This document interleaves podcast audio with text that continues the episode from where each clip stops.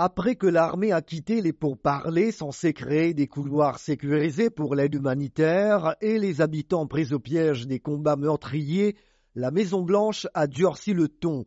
Elle a fait état de sanctions contre quatre entreprises, deux groupes d'armement de l'armée et deux compagnies, notamment une impliquée dans les mines d'or du Soudan, tenue par le général Mohamed Hamdan Daglo, qui mène les forces de soutien rapide, et deux de ses frères.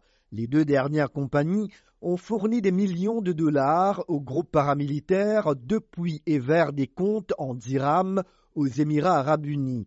Sur le terrain, la violence ne fait que grandir. La nouvelle trêve, pourtant acceptée en début de semaine par les belligérants, a fait long feu comme une dizaine d'autres. Le comité de résistance qui organise l'entraide entre habitants parle d'une situation catastrophique, lançant un appel urgent pour des médecins et des dons de sang.